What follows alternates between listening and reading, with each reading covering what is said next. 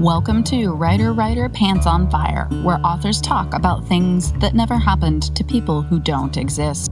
We also cover craft, the agent hunt, query trenches, publishing industry, marketing, and more.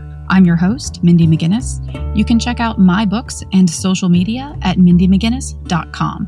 And make sure to visit the Writer Writer Pants on Fire blog for additional interviews, query critiques, and more at writer writer pants on fire dot com. And don't forget to check out the Writer Writer Pants on Fire Facebook page. Give me feedback, suggest topics you'd like to hear discussed, and let me know if there's someone you would love to see as a guest.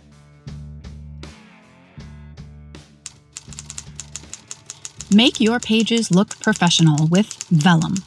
Margins, headers, page numbering, font, line spacing all happen automatically with every book you create. Generate ebooks for Kindle, Apple Books, Kobo, and others, or deliver a beautiful print book to your readers. Visit try vellum dot com forward slash pants to learn more. Vellum. Create beautiful books. I'm here with Hayley Chewins, and we're going to be talking about writing upper middle grade, which can be a really tricky audience age to settle on voice-wise. And a little later on, we're also going to be talking about the process of an R and R, that's revising and resubmitting, which can be extremely frustrating and uh, high stress. So we're going to cover all those things. But first, Hayley, why don't you tell us a little bit about yourself? My name is Hayley Chewins. I am an author. I write middle grade fantasy books. And my books, like you said, they skew upper middle grade, so they're a little bit on the older side of middle grade. And um, they skew a little bit darker too. So they're fantasy books, but especially my latest book is kind of borderline fantasy horror, dark fantasy. And I also coach writers, help writers to write more intuitively and to get in touch with their unique voice and to come up with their most original ideas ever. And I just also launched uh, an online writing course called one hundred ideas in ten days, which helps you to come up with original ideas that are fascinating and interesting to you as a writer. So I do a couple of different things. And yeah, I'm really excited to be here. So thanks for having me. I'm excited to chat everything middle grade and revising. I've done a lot of revising and resubmitting.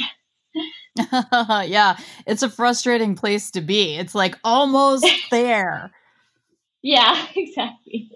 So why don't you tell us uh, first a little bit about specifically writing upper middle grade, because you're right, that is very much an area where you can kind of edge into some darker uh, thematics and even push the envelope a little bit with your content. So why don't you talk about writing for upper middle grade and crossover potential for Y A and where you see that age range falling?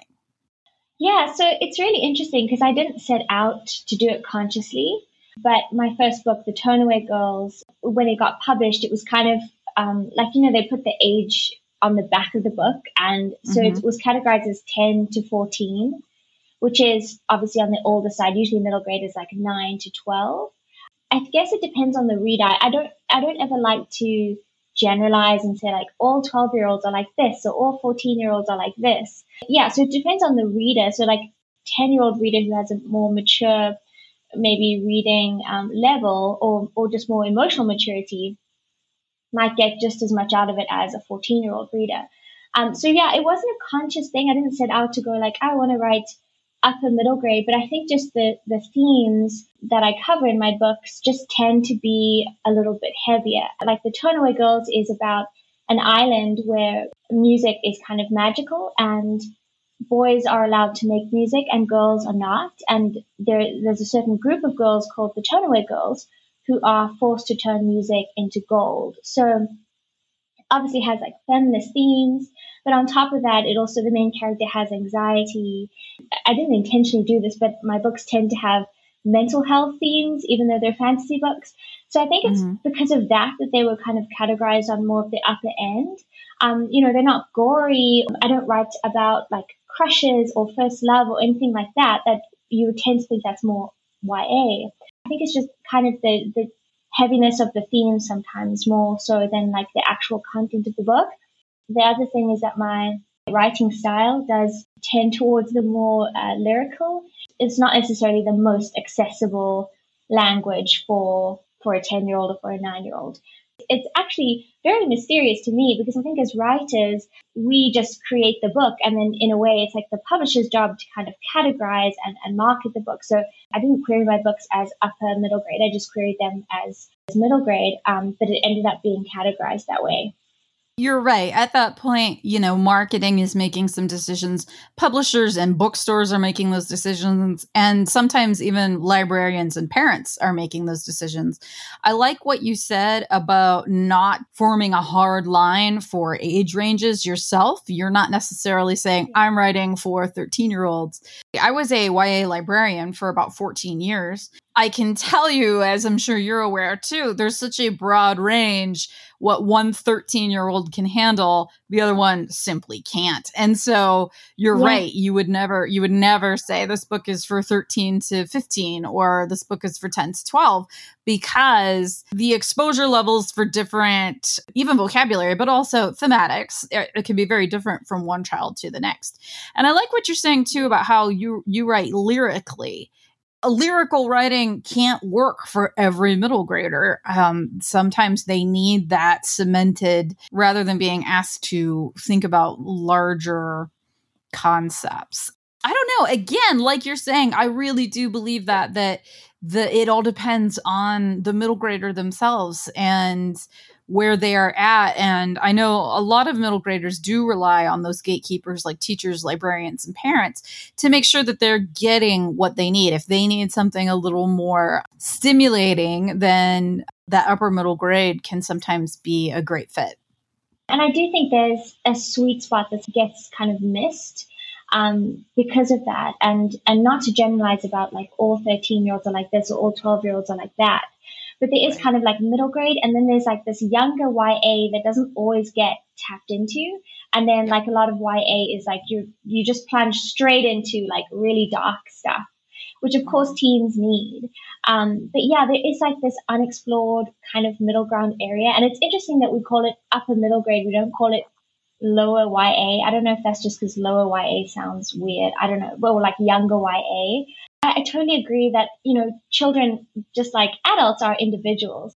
They can't really be categorized in terms of age. And um, anyone who's ever interacted with, you know, a group of children knows that not every fourteen-year-old is the same. And like you said, the emotional maturity, the intellectual stuff, what that child has also gone through in their life. Because I remember being twelve and sometimes feeling like reading some books just felt too too young for me because they didn't, mm-hmm. well, they just didn't resonate with me, even though they were technically written for twelve-year-olds.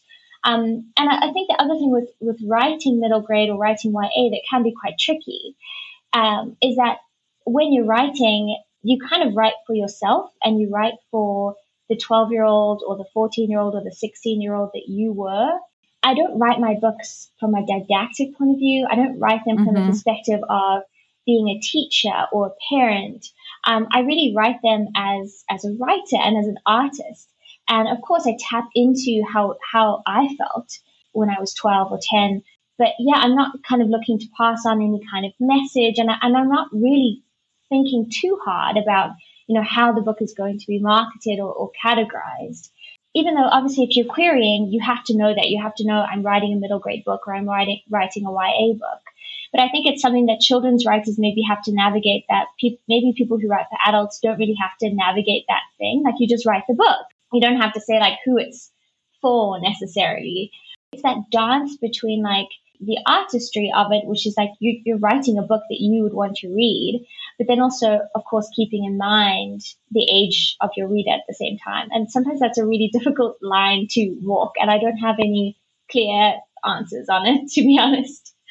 I was actually signing some stock this weekend and the bookstore owner asked me, do you have any plans for writing middle grade? And I said, no, because honestly, I think it's too hard.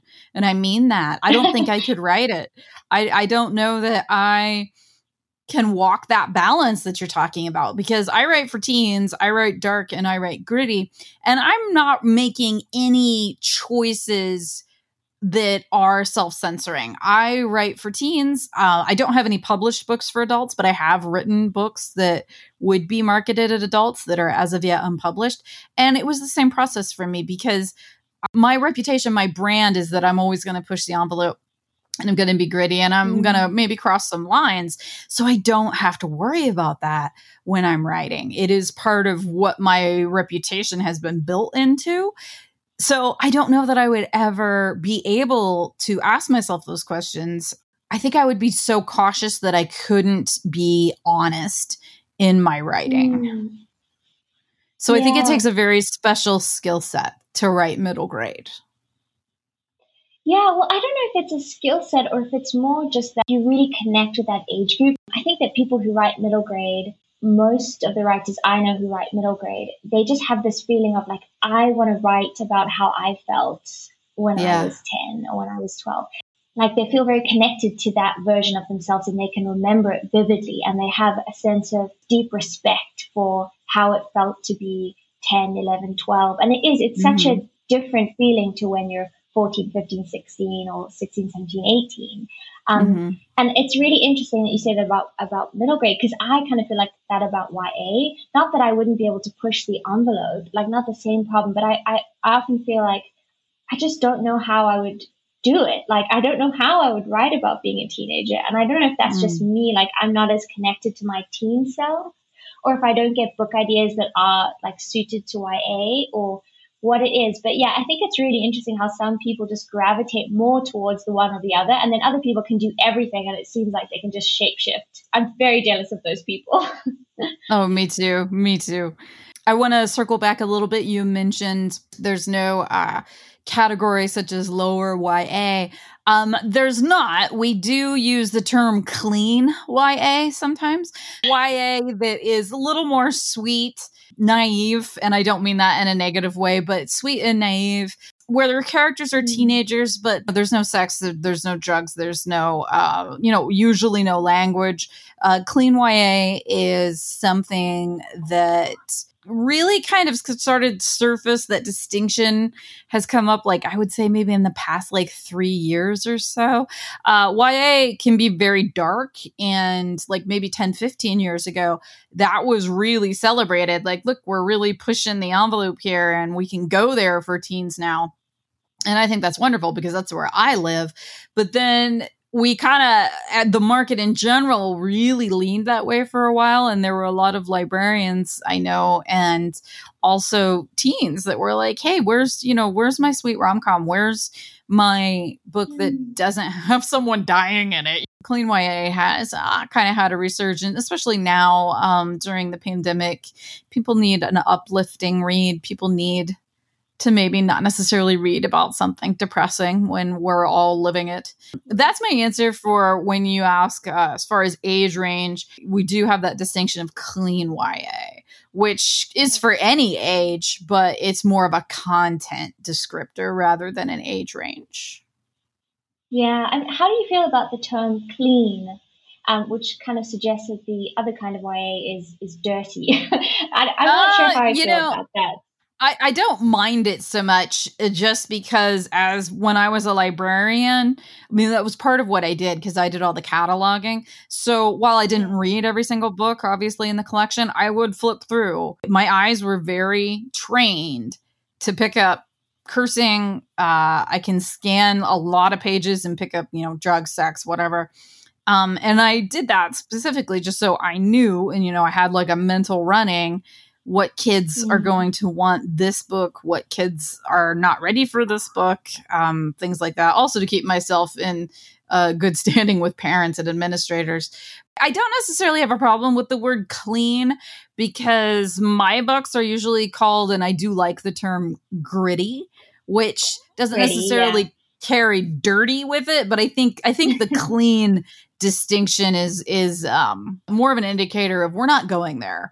And, uh, you know, I respect that. And I certainly don't think that clean Y A, that the term is denigrating to like what I write. Um, and also yeah. most of the people I know that write gritty the way I do, if somebody wanted to call it dirty Y A, I'd be like, hey, that's fine. That markets very well. Yeah.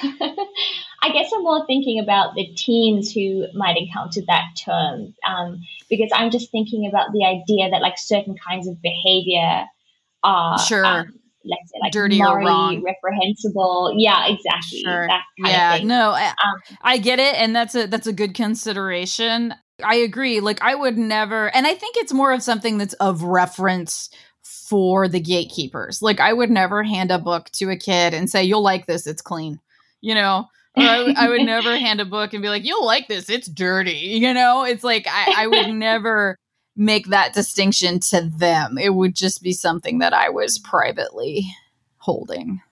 Yeah, and I think that's why librarians are also so important, um, especially youth librarians, because, yeah, you need to get to know the kids who are coming to your library and then and have conversations with them and figure out what books are going to suit them. It's such a specialized and important job. It is, and it's something an algorithm can't do. So there's a shout out yeah, for my exactly. librarians. Puppet Telegrams brings you custom puppet telegrams for people of all ages. It's the perfect way to send a smile on someone's birthday, anniversary, graduation, retirement, as a get well message, or just because. For every paid telegram, an additional one is sent to a child in a hospital or to a classroom in need of ways to liven up the virtual learning environment. Available for all ages, any occasion, from wholesome to edgy, and everything in between. And in the month of October, you can even send a Halloween boogram from a puppet trying to be spooky while haplessly holding a flashlight under their face. Send a puppetgram and lighten someone's day. So let's move on to talk about revising and resubmitting. For listeners who don't know, that's called an R and R. If you get an R and R, what that means is that an agent has read your query. They requested pages, usually requested the full, read it, and said, "Oh, you're so close, but not quite." It isn't necessarily rejection. What it is, is an agent telling you, "These are the weaknesses. I'd like to see you strengthen them and come back around. I want to read it again." So an R and R can feel a little deflating, but at the same time, it should be encouraging. It's another step in the ladder. So why don't you talk a little bit about that R and R process? So I was querying the Turnaway Girls. My agent, um, her name is Patricia Nelson, she requested pages and then requested the full manuscript. She got back to me and she said, "I really love the voice in this, like I love your writing and I love the concept and the idea, um, but there was some significant pacing and kind of plotting problems." I still struggle with plotting and pacing. I am by no means an expert, but back then especially, I was kind of still learning how to write to write a book and to structure a book. So, well, first she asked, like, "Would I be willing to do a revise and resubmit?" And I was like, "Yes, of course, I would love to do it." She sent me notes and she sent me a bunch of books that she recommended I read. One of them was Save the Cat by Blake Snyder, which is a great story structure book if you struggle with story structure. So I read the books and I did the changes. Patricia's amazing in that she always gives notes that are, she kind of points out points out what's not working, but she'll never mm-hmm. tell me, like, "You have to change it in this way." She kind of did that. She gave me broad structural feedback in terms of, you know, where the pacing was lagging and like how the the structure of the story wasn't working. And I went away and I actually ended up changing quite a lot of, about the story, um, like about the world too, because I find that when you're revising, oftentimes you change one thing and then you have to change another thing because it's all interlinked and it's all tied together and knotted together. So I'd started doing that revise and resubmit for her, and I was very happily doing it. I was really excited to get the notes because um, I'd also heard that, you know, if agents do that, and this is absolutely true, if an agent offers you a revise and resubmit and sends you notes and they're taking the time to to really look at your manuscript closely and send you feedback, that means that they really are interested in your book. Um, so it, it really is like a close, like you're almost there, but not quite. Um, so I was mm-hmm. happily working away on this revise and resubmit. And I ended up getting an offer from another agent on the original manuscript because I had a couple of fulls out. So I told Patricia that that had happened. And she was like, "Okay, just send me like the first three chapters of what you've revised." And I did that, and then she signed me based on those revised chapters. So I actually didn't finish the entire revise and resubmit. Um, if that hadn't happened, obviously I would have finished it and then sent it to her, and hopefully, you know, that still would have happened. Um, she still would have offered me representation. So yeah, she's been my agent since twenty fifteen, and we actually work really collaboratively together to this day. And it was actually a really good thing, I think, that that happened, because it gave me a sense of what it would be like to work with her. And I just knew that we clicked on an editorial level. But then I did another R and R later on when we went on sub, and got an offer um, to revise and resubmit from my editor at Candlewick. Again, like a very similar experience. Yeah, my editor said she absolutely loved the book, loved the voice, loved the world, um, and there were some story problems. And she wrote me a really in-depth uh, revise and resubmit edit letter. I think it was twelve pages long.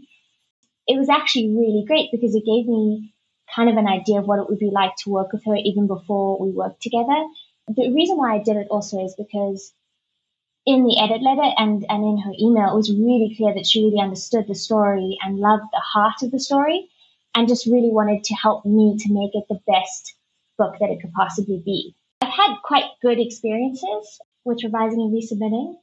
I did another revise and resubmit actually on a manuscript that I queried before The Turnaway Girls.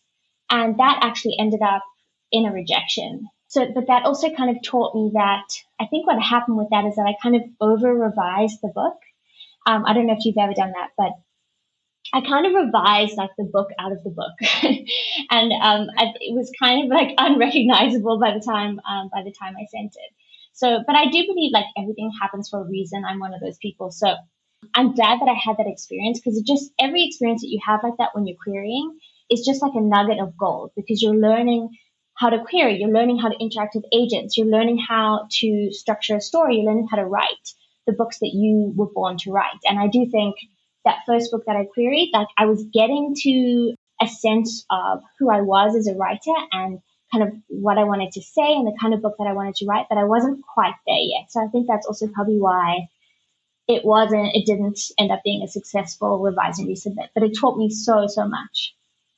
And that really is one of the most healthy and positive and best ways to look at a revise and resubmit, is that you just had professional feedback on yeah. your work. And that's some, and you got it for free too. That is something that yeah. is invaluable. And even if a revise and resubmit, because the other thing, and, and it can be a frustrating element of the R and R, is that every editor has their own style. So if you revise and resubmit heavily, like you were you were just saying, if you revise and resubmit to really kind of fit a particular editor, or, or you revise so deeply that it doesn't have a lot of resemblance to your original concept or your original voice, sometimes that can um, that can be highly frustrating. I actually had an experience, and I won't say with which one of my books, but it's one of my published books, where it was acquired and I had gone through an editorial process and had already done a pass. And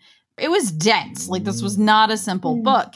And the editor I had been working with really wanted things to be a little more spoon-fed. I did a version that was more of a walkthrough. I had a little more spoon-feeding for my readers, did that edit, turned it in. And in the meantime, this editor left publishing, and I was handed to a different editor. She was a senior editor. She read it. She got back to me.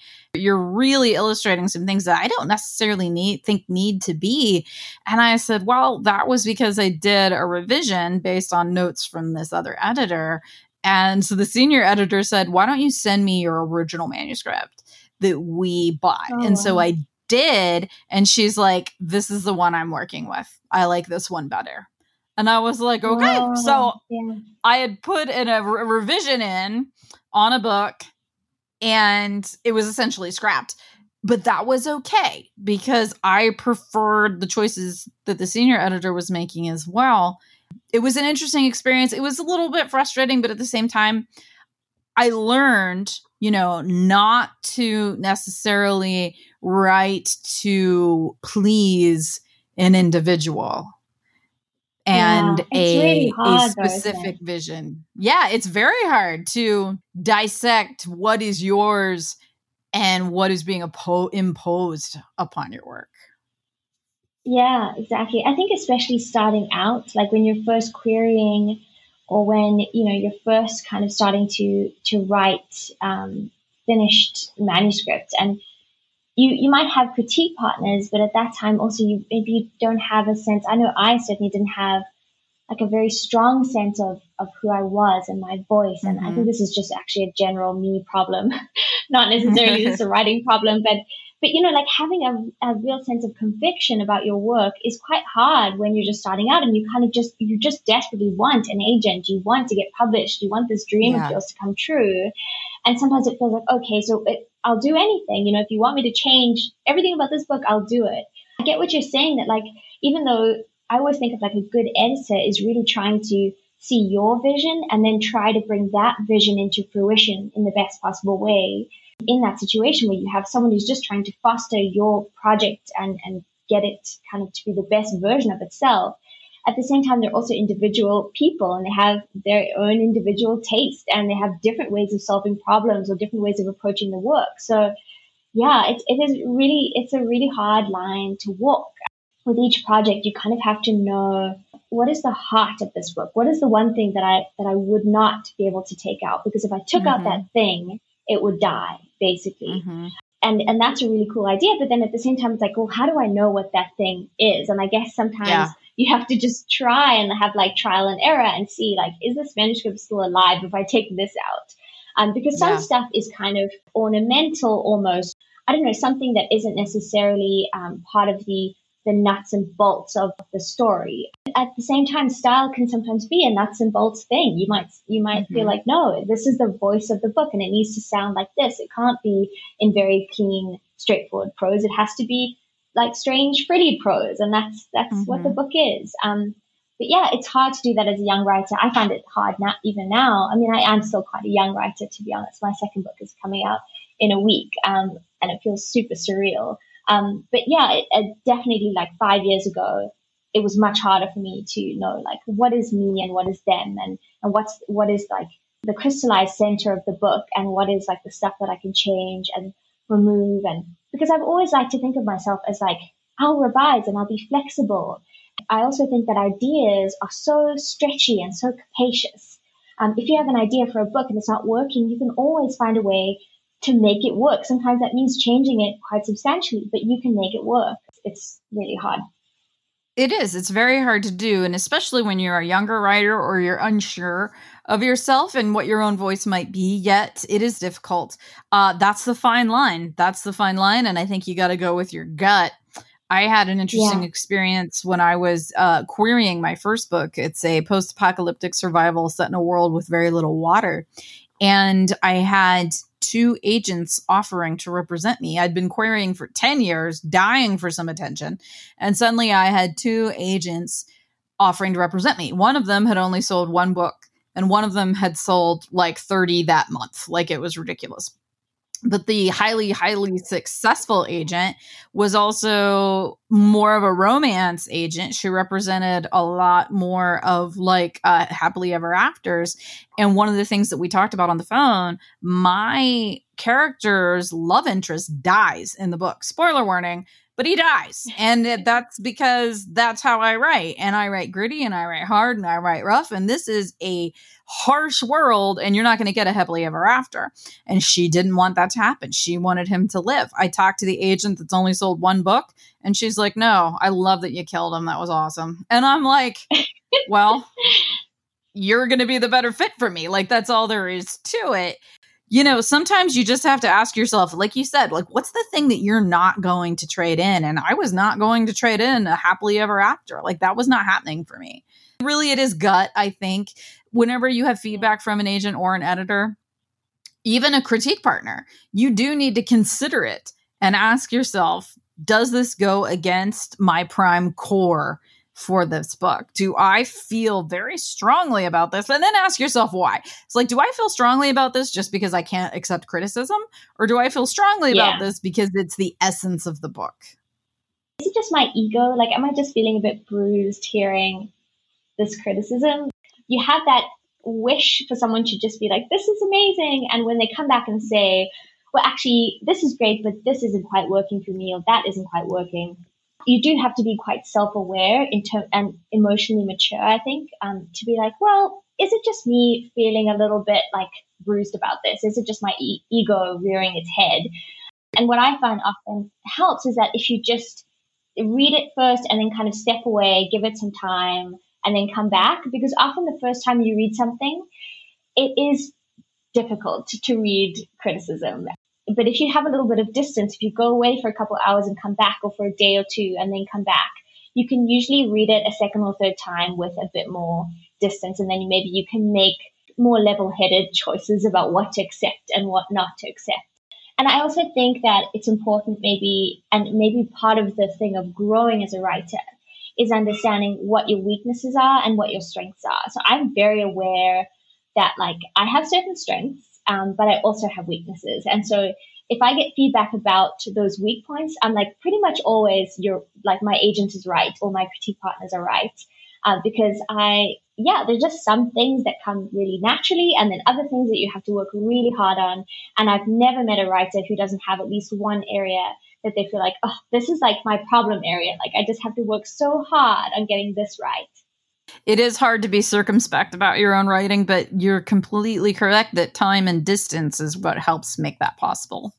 Real quick, why don't you tell us a little bit about your class, one hundred Ideas in how many days? ten days. I know it sounds a little outrageous. Um, it is actually a self-paced course, so you don't have to do it in ten days. I just thought it sounded really cool to come up with one hundred ideas in ten days. It's about following your intuition and finding your voice and coming up with your most original ideas ever. And it's about how you can make a book idea, meaning not just a new story idea, but like an idea for how to move a scene forward, or an idea for a character, or an idea for world building. You can make an idea pretty much out of anything. This is my belief in life and in writing. And, yeah. and I got to a point um, when I was studying law and suddenly didn't have time to write, didn't have time to read. And I was like, oh God, this is actually a really important thing to me. Like I can't actually live my life without this thing, um, without writing. And that was when I kind of admitted to myself, like that I really wanted to write books, which meant I had to finish a book. Um, all the way from the beginning to the end, and which meant that I had to somehow have a book idea. And so even though I had like this intense desire to write a book, I didn't really have a sense of my own voice or what I wanted to say. And I didn't feel like I had any ideas. I didn't feel like my point of view was particularly interesting. Um, and at that time, I was also reading like mainly adult literary fiction, and that's what I thought I wanted to write. And so I wrote thousands and thousands of words, many manuscripts for adults before I started writing for children. I was bored with myself. I had no idea what mm-hmm. to write about. And I didn't know how to tap into that or how to like think of something interesting to write about. So that's kind of why I created this course. one hundred Ideas in ten days is basically four lectures and ten lessons. So they're all audio and written. Um, it's an online classroom. And so you can log in and do it all in one go, or you can do it really slowly. You can do it over ten months or ten years or however long, like however you want to pace it. There are four lectures about idea generation and idea development. So just like general principles. And then there are ten exercises, and each of the exercises helps you to generate ten ideas. So by the end of it, you have a hundred new story ideas. Even if you start out and you don't really have a vision for your own writing, by the end of it, you'll have a clear idea of what kind of a writer you want to be. I just kind of wanted to make something out of love and put it out into the world. And yeah, I hope that people get something out of it. Well, let listeners know where they can find you online, where they can find your upcoming book, and also how they can take that class. Cool. Okay, so I'm at hayley chewins dot com. So it's H A Y L E Y, Chewins, C H E W I N S dot com. If you go to hayley chewins dot com slash one hundred ideas, you'll find the one hundred Ideas in ten days course. And yeah, my book that's coming out in a week is called The Sisters of Straygarden Place. It's out with Candlewick Press, the thirteenth of October, twenty twenty. It's kind of like a gothic, dark fantasy, middle grade about sisterhood and forgiveness and family secrets. Yeah, I really hope people people like it. That's me. I'm also on Twitter at Hayley underscore Chewins. Make your pages look professional with Vellum. Margins, headers, page numbering, font, line spacing all happen automatically with every book you create. Generate ebooks for Kindle, Apple Books, Kobo, and others, or deliver a beautiful print book to your readers. Visit try vellum dot com forward slash pants to learn more. Vellum. Create beautiful books.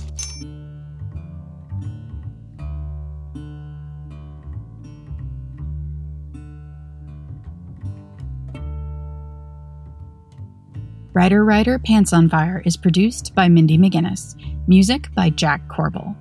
Don't forget to check out the blog for additional interviews, writing advice, and publication tips at writer writer pants on fire dot com. If the blog or podcast have been helpful to you, or if you just enjoy listening, please consider donating. Visit writer writer pants on fire dot com and click Support the Blog and Podcast in the sidebar.